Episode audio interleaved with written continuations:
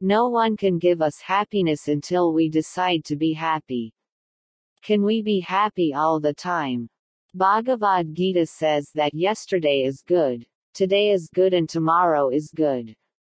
Then where did sorrow come to us alone?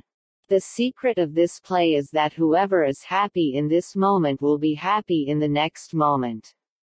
Whoever understands this secret will always be happy. As the thought, so is the life.